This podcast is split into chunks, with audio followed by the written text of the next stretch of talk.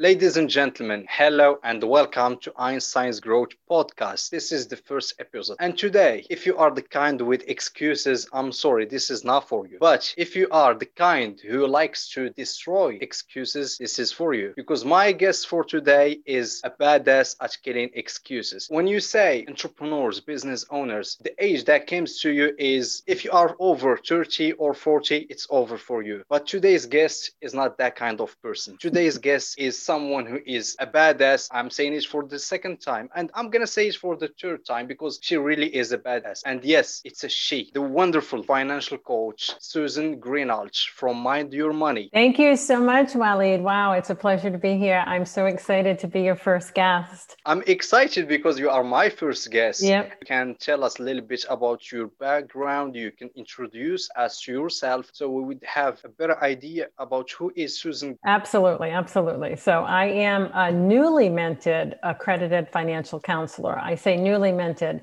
it's just been a year that I um, got my certification. So I have an accounting degree. Uh, I had worked in accounting my whole life. I live in Rhode Island, which is the smallest state in the US. And, um, and I think that's pretty badass in itself, like when you live in the smallest state and you love it. So I became, um, I became a financial coach because of what I had done with my own life, how I had gotten myself financially fit, wanting to do the things that I wanted to do without a lot of money, without a lot of support. Uh, I needed to make sure that I understood what my goals were, how I was going to get there financially, and then go do them. So, one of the things that I like to talk about is I wanted to live in the Caribbean for uh, a few years, and I went and did it. And it wasn't easy. It, it wasn't easy. I had to get myself, get my mortgage paid down, get my bills paid down, sock money away in my 401k. And I did that and I never looked back. And I want to help other people do that. When you were talking, my head was popping ideas. Oh, I have to ask this one and this one and that one because you said a lot of different things that really matters and we should keep in mind. And the first thing I want to know is how did you do it to fit in with money? Because I know a lot of people they have really bad relationship with money. And how did you do it? Yeah, well, you know, money is complex. It's um, our emotions and our feelings around money are very complex, very subconscious. We don't we don't even think about it. Uh, most most of us don't. I do now in my work. I think about it all the time when I'm meeting with clients, and I want to uncover how they really are feeling about money, how they came to those feelings. Uh, we don't even realize how much we pick up from our parents, from marketing, from you know all this flashy stuff like you want to be rich and uh, you're going to have this great life and all all this craziness really. Um, so it is very complex. It's uh, unconscious, and you want to uncover that. So for me, um, I just went at it very kind of bullheaded. I, I knew what I wanted to do. I knew for me to feel financially secure, I needed to make sure that I had certain amount of debt paid off and a certain amount of money put away in my retirement. So when I was 50 years old, uh, that's that's what led up to it. And when I was 50 years old, that's when I went to live in the Caribbean for was supposed to be three months, and it turned into three years because I had just such a vision of, oh my gosh, I'm here now, and I'm meeting people, and I'm working, and I can buy a condo, and I did, and, and I did all these crazy things. I came back home, I rented out my house here, and that was part of my financial plan. I needed to do that in order to be able to support what I wanted to do in the Caribbean. So uh, I, I worked. Uh, it's not a life of leisure. I mean, I'm not, you know, eating bonbons on the pool terrace. Uh, when I'm there, right?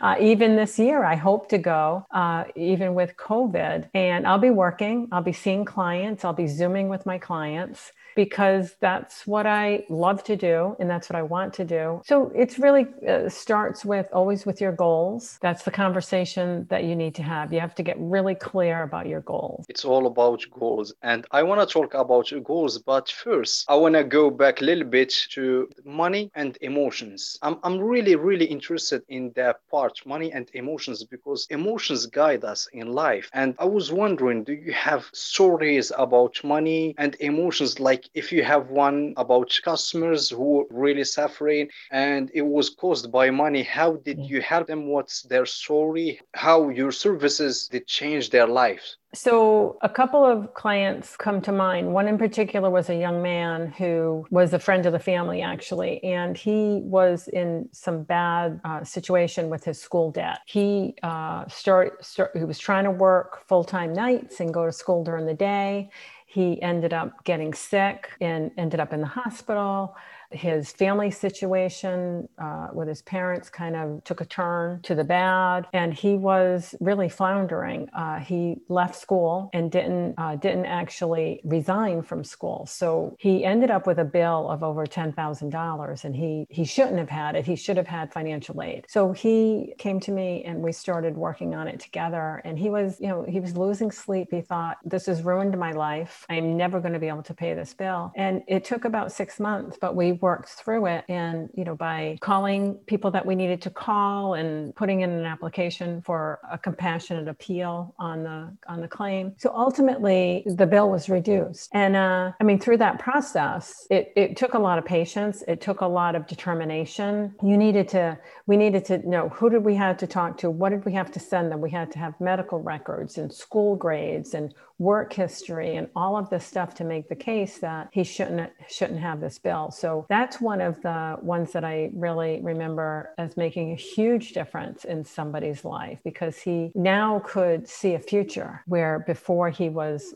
losing sleep and just thought his life was ruined because of it. Yeah, uh, this is something that we have to keep in mind. If we want to to be better and feel better our, about ourselves, we need to get educated about money because money yes money is not everything but money can solve a lot of problems in our lives. Absolutely absolutely. And and when you bring up the word education i mean that's the thing that really just rises up in me and and i get very passionate about. In the us only 21 states require any any kind of financial education. It, it's just it it's amazing to me um, and even some of those states that do require it it's not what i would call a robust education. So we're not educating our, our high school students or even our college students about financial literacy. But then we put them out there and we want them to not fall into debt and make really good financial decisions without the backing of a financial education. So I don't uh, understand that. And I'm working towards changing that. So I consider the work that I do with people really a financial education. So I've got, I got myself financially educated. That's what I did when I became an accredited financial financial counselor. There was, you know, three huge textbooks to go through: uh, personal finance, debt, and counseling. How to learn how to counsel somebody. My accreditation: it's the math, it's the education, and it's the empathy. That's what I bring to the table. So you talk about emotions. It's not just a math problem. It's not just two plus two equals four. It's how were you brought up around money? How are you feeling about money? How are you feeling about yourself? What do you want to do with your future? And then how do how do we get there? Bite by bite step by step. With taking into account all that you have within you um, that is going to give you the life that you want to lead. You said one word that i love so much which is empathy. What does that word means to you? It means i see you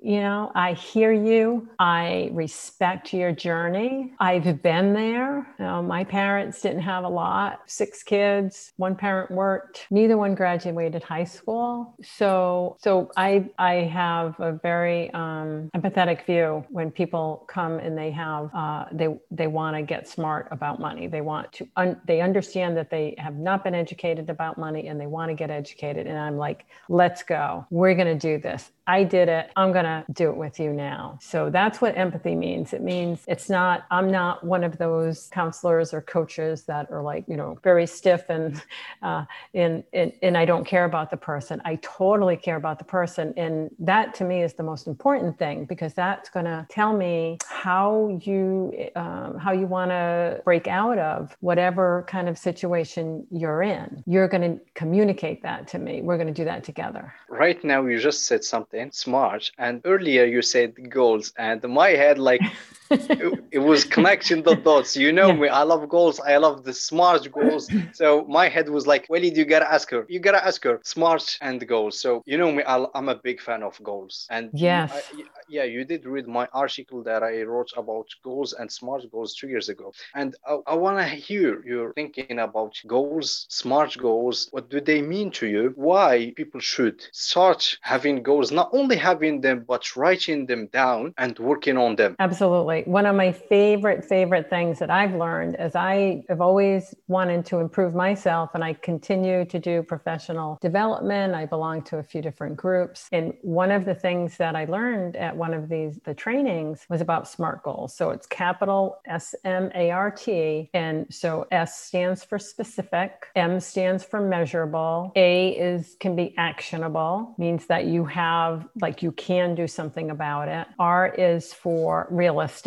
You don't want to be like super pie in the sky. And T is for time based. So when you kind of follow SMART, you write down your goals and you have a very specific goal. For instance, I want to lose five pounds in a month, or I want to save $500 in a year. That's a very specific goal. It's so much more concrete than saying, oh, I, I want to lose weight. Well, you're not going to get anywhere if you just say that day after day, unless you start writing it down and putting an exact time limit on it and an exact amount. So I'm a firm believer in the mind, you know, to written word connection when you can sit there and you write something down, it's been proven that you have more of a connection to it. You will remember it. It's imprinted now in your brain. Write down your goals, look at them every day. Some people use a vision board kind of thing, and that works. That helps. I think a vision board helps as long as you have those specific goals written down in a time base. And then you track your progress. So, SMART goals are one of the things that I teach in all of my workshops. And I also talk about it with my clients. It is it's concrete, it's actionable. You'll get there. If you practice smart goals, you'll get to where you want to be. Let's say um client, I want to go like I don't know, I want to go to Paris and I need to to save some money. How can I do it like using the smart me- uh, smart goals method to save them money and to go to Paris? Yeah. Uh, so I have a client that um, I'm working with right now, and so her, uh, her, her goals are very similar to that. Only a, only a little bit bigger. She, her goal, and she's in her 50s, and her goal is that in uh, five years, she wants to be able to spend a year living in Iceland. And so we, that's specific. It's where does she want to go? It's time based because she wants to do it within five years. It's realistic because she has the money to put aside each month towards that goal. And so she's using SMART goals to get that that goal done so just like if you want to if you want to go to paris how much you know you need to know how much is it going to cost you to go to paris. You're probably going to need to figure out how to get time off of work. You're going to hope that the pandemic is over so you can travel but I don't let the pandemic keep me from planning. I don't let the pandemic keep me from setting goals. And I think uh, is a little off on a tangent, but I think for our mental health, it really is helpful to be thinking about the future. There, there will be a time after the pandemic when we'll be able to do these things. So yeah, figure out when you're going to go. How long do you have to save? How much do you have to save? And then break it down. You're going to put money a week uh, per week away or per month. Put it away. Look at it. Look at it grow grow because that's going to help your brain congratulate you. Your brain, you're going to make your brain happy that you are making positive movement towards your goals. And then you're just going to want to do more of it. Speaking of the pandemic, and are probably going to hit a second wave, I was wondering what lessons did you learn from COVID? oh boy. You know, I can remember just being a few weeks in in March and and some people on social media were saying, "Oh, I've learned so much. I've learned so much about, you know, myself and the pandemic. And I thought, oh, it's too soon. yeah, I don't know that we've learned we've I haven't learned anything yet. I'm still in shock. I mean, I I thought I don't know. It's going to take a while for this to settle in and see how we've reacted to it and how we're going to come out the other side. So I think one of the things about the pandemic that for me personally is that I, I have such a connection with nature and it's just been even more um, top of mind for me that when I uh, when I go out of my house and I go for a walk and I and I'm just like looking at the trees and I'm I'm feeling the air and I feel is it humid? Is it dry? Uh, the birds chirping. Oh there's a squirrel. The leaves are falling. I'm just so in tune with it and that is my sort of my meditation. So I, I just have even more of an appreciation for nature now because it's really been healthy for me mentally to you know get out to walk to bike and to be out in nature. What does pandemic and money means to you? Yeah it, it's really highlighted the need for financial education. Uh,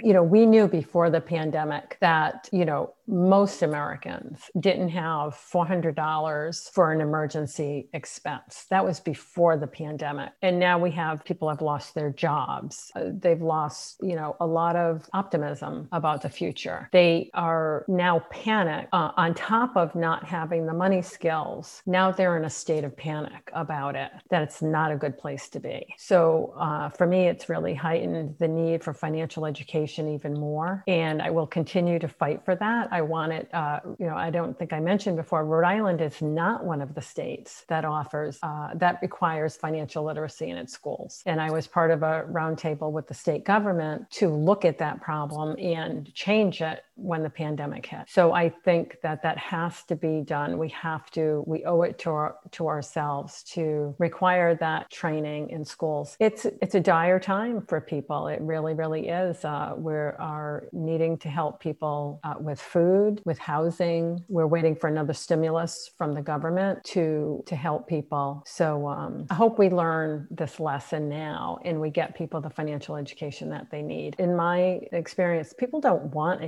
handout. People want to take care of themselves. People want to be able to feed their families and have a roof over their heads and feel proud of themselves. So this this is a really a bad situation financially for so many people. Do you have any statistics that you would like to share about money with us? Yeah, uh, well, so the the ones that come to mind a lot are are that about not not being able to support, not being able to cover an emergency expense. So if you don't have four hundred dollars to cover, you know, like got two flat tires, or your appliance, your washer and dryer are not working, or your, you know, some something happened, your your child needs medical attention. If you don't have even four hundred dollars, you can see where that starts to snowball. So you probably put that on a credit card if if you're able to have one. If you've, you know, and you probably are paying high interest rates because you probably, you know, have missed a payment here or missed a payment there. So now you're paying high interest rates. And now you have bills that for money you haven't even made yet. And you can see where just one thing leads to another and people are just one minor little emergency away from being at the food bank, being in the food lines. So I um, it ha- it's happened to so many people who, up until the pandemic or up until losing a job, were living, you know, pretty well and pretty comfortably.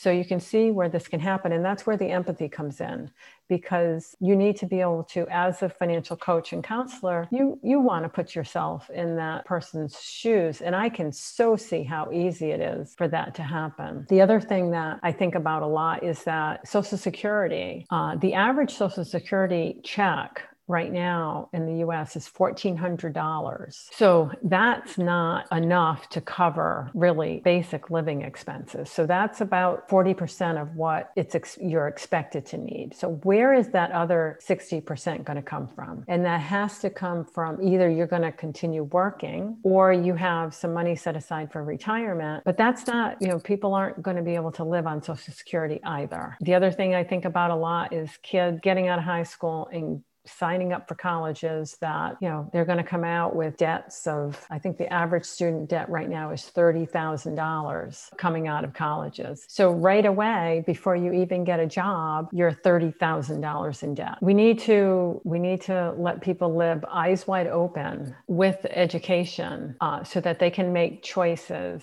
uh, so they can support themselves. And uh, like I like to say is live their best life fully funded without the financial stress. I know women are making less than men, like they make only 81% of what men make. What do you think about this? What should be done to improve this situation? Because this is not something that we would like to leave as a legacy for the future generation. Right, right. It, it's crazy in this day in 2020 that women make 81% of what men make. Women of color make, you know, a lot less. It, and so women and people of color have been kind of left left behind in the in the prosperity that, you know, is supposed to be the US economy. Uh, there's been improvements. We're uh, we're moving in I think the right direction. Uh, it was only a few years ago that women were about 74% of what men made. And so now we're 81%. And that's good. But that's still, you know, 19% less. So for women who live longer than men, you know, now they're making less than men. Generally, they take time out of their career to, to raise children that, you know, that will impede their career. And that's probably what leads to the 81%. Um, so we need to make, we just need to, I think acknowledging a problem, putting a name to it, tracking it is one of the first things we do. But then having, you know, setting those smart goals. Let's get some smart goals going, right? let's attack yeah. let's attack the problem. What's the problem? Be specific, be measurable, be actionable, be realistic. Let's move forward. Let's bring women and people of color into line with white men, and we'll all enjoy the prosperity that is uh, supposed to be the United States economy. What do you think that we should do to ensure a better position to for what is coming up next? Oh, so how can we position ourselves now for what's next? Yeah, yeah. protect ourselves. Yeah, I well, gosh, there's so many things. You know, that during this time when if we're going to be, you know, you mentioned that uh, you're about to be shut down again. Uh, a lot of places are, are getting shut down again. Trying to do whatever you can. Uh, uh, to keep yourself mentally and physically active and healthy. Continue professional development. Uh, you know, I mentioned before I was 50 years old when I um, had my great adventure in the Caribbean, and I was over 60 years old when I became an accredited financial counselor. So I am full proponent of you are never too old to do anything. What was it? Michelangelo said at 87 he was still learning. Yeah, keep learning, keep learning. Use this time. There's so many resources available online. Stay connected as best you can if you're in a lockdown situation. You know, Zoom seems to be the thing that's keeping us all together now, thankfully for it. But um, yeah, I just um, I love learning. Keeps me ha- keeps me happy. Once you stop learning, you start dying. Yeah. And yeah, I want to ask you a personal question. When did you start your business? How old were you? I was 62. I was 62. All right. 61 so or 61 you, or 62. Yeah. okay. So if you just excuse me, did you listen that number? Stop making excuses. please, please, yeah. please. I'm begging you, stop making excuses. There is no such thing as I'm too old for doing that. I'm too old for living that relationship. Oh my gosh, I can't do that business anymore. Get your shit together and start doing something that you enjoy. I second that. Absolutely. Absolutely. Just, uh, you know, I was on a um, I was on a training the other day, and uh, a, a, woman, a black woman, an older black woman, who talked about you know she's you know she she's aware of discrimination, she's aware of uh, discrimination against women, uh, discrimination against older women, discrimination against black people, and she has powered through and and done things. And her advice, and I won't forget this, was don't be afraid to be afraid. And I've been afraid. I've been afraid. I was afraid when I went, you know, when I had that audacious goal to go live in the Caribbean for a little bit. I, you know, I had to leave my job, and oh, I was it was gut wrenching. I was afraid. Um, uh, but I, the pull of doing it was stronger than being afraid. I was afraid when I left my job three or four years ago to start my business. I was afraid, I, but I really wanted to do it. I knew I wanted to do it, and I kept saying to myself, "If not now, when?" So I I love uh, I love that quote. You know, don't be afraid to be afraid. Power through it, work through it. If it really means something to you, you'll do it. Don't be afraid to be afraid. I love this. Yeah. This is a good one. Yeah. And speaking of being afraid, why do you think people are afraid of learning new things? You know me, I, I'm really into books. I love reading books and improving myself. And what I see, I think I did read something that the average readers in the US, they don't even read one book per year. Mm. I'm not sure about the, the, statistics, but I know not only in the US, but in the world, average readers, they don't even read one book per year while the average CEOs, like the most and the busiest persons in the world, they read 50 and plus book per year. I know that Warren Buffett reads five hours a day. Yeah. What are your your thoughts about people being afraid of learning? I, you know, I I don't know that it's really being afraid of learning. I think we are um, we're drawn to the easy thing. We're drawn to being anesthetized, right? TV, Facebook, you know all of those things are they're made to draw us in and not let us go. And it's comforting and it's you know they you know inertia doing nothing is a huge draw. It's comfortable to do nothing and not get anywhere until you start in your head start saying i'm not happy with where i am. I'm not happy. I'm not happy. I'm not happy. This my life isn't good. My life isn't good. When that pull of feeling feeling uncomfortable about that outweighs the draw of doing nothing or procrastinating, that's when you take action. That's when you start reaching out. That's when you start saying, I need to be educated. I want to be educated. I want out of this. I don't know if I had a magic pill that I could give people that said, you know, now's the time, you know, put down the phone, put down, you know, shut off the TV, start learning, start improving, start being curious. Be curious about the world. The world is so full of wonder and so many wonderful things. It's not what you're seeing on, you know, Fox News and CNN. That's not the real world. Um, so you need to connect with people. And that's why, you know, I'm so happy that you and I connected, Waleed, because I, I love your curiosity about the world too. Thank you. I appreciate this. You know, talking about doing nothing, it, it, just reminded me of a saying that I love so much, which is an idle mind is the devil's workshop. Yep. And hmm. this is like the first time that I did read it, it hit me like some karate guy or some martial arts artist. It was like, bam, bam. wake up. Yeah, in your face. This is good because the time that I did read that saying, I was doing nothing and I was feeling like in hate relationship with myself. And I was like, why am I doing nothing? Like, why am I doing that? Why? And the more I started digging deeper into understanding why am I doing nothing, the more I, I started embracing that emptiness. And somehow that emptiness gave me strength to, to start doing something. Hmm, interesting. My advice is don't be afraid of being afraid.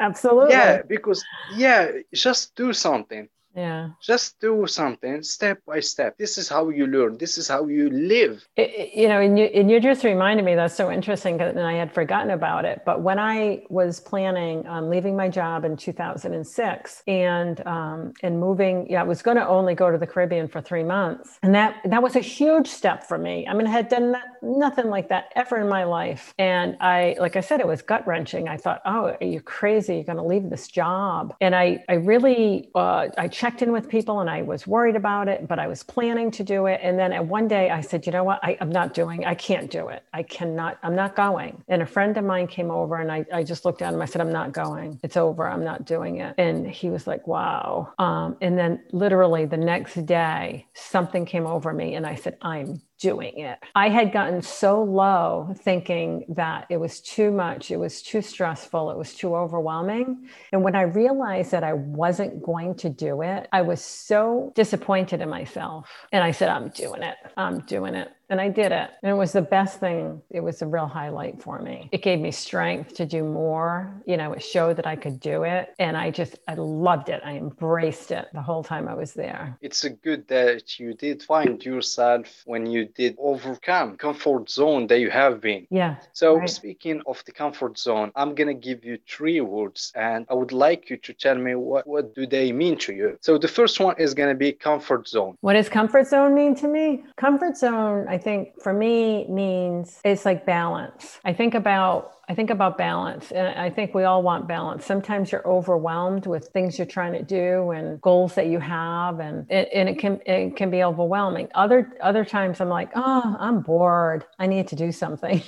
so I want to I want to always operate kind of in that middle balance. For me, that's comfortable, where I have enough to keep me super engaged and looking forward, but not enough where it's so overwhelming. So that's what that means to me. So my second word to you is freedom. What does freedom means to Susan? Freedom for me means it means having financial security and to not be stressed about money. Uh, I don't have oodles and endless amounts of money by any means, but I have enough so that I don't worry and I've, you know, paid down my debt and I've put money, as I said before, into my retirement. So I don't worry about that so much. So that that's a freedom to me. That's the that's the freedom that I had to leave to leave my job, which was a great job. The the uh, most recent job that I had was a great job. Um, but I wanted to have this experience of sharing what I've learned about financial wellness with other people and I again said, if not now, when? I, you know, I said that at 50, if not now, when? If I don't go to the Caribbean now, when am I going to go? And if I don't start my business now at 61 or whatever it was, when am I going to do it? So I did it. So that's what freedom is. The freedom is having the ability to do the things that you want to do and not be living in a stressful situation because of it. it I yeah, really love this one. Yeah, yeah. So my third word is success. What does success mean? Success means to you? So I think success for me means means, you know, living a life that is not stressful, certainly not stressful around financial matters. I mean, there'll always be things. I mean, there'll be things in your family and sickness and things that will will cause you stress, but being able to manage them and being able to go through them whole and with a, a healthy outlook, I think it is my idea of success. My idea of success is to be able to explore the world, explore people people, be curious, and be healthy mentally and physically and financially. Yeah. So if you could give three different advice to three different ages, what would be those advices? Ah, so like 20 year old and a 40 year old and a 60 year old, maybe? Yeah. Yeah. I think about those people all the time, you know. So um, yeah, for 20 year olds, uh, it's hard to make a 20 year old understand what the most important th- thing that they have, and the most important thing that they have is longevity. They have a long life ahead ahead of them. It's very hard at 20 to see that. I didn't see it. I didn't see it. I didn't start really being serious about my money till I was in my 30s, till I was well in my 30s. So, but if I could go back, what I hear from people that are in their 60s. So, this is a little secret for the 20 year olds. The biggest regret they have is not saving money early and not investing money early. So, I would say that for the 20 year olds. Like, even if you don't believe me, even if you don't care right now, just start putting money away, even if it's a little bit $10 a week. Put it away, start saving it or investing it, and just get into that habit. Get into the habit, and you'll be thank you won't be 60 years old saying, Oh, I wish wish I had started saving early. For the 40 year olds, I say, I know you have a lot going on. You generally have parents that are getting older, you have kids sometimes, you have a career that you're that you're starting, you're pulled in every every single direction. As far as your money, do spend 15 minutes a day or an hour a week thinking about your finances, setting your goals and automate stuff. Automate your savings, automate your bill paying. Don't let that impinge upon your happiness right now, mm-hmm. but just make some steps in the right direction. For 60 year old,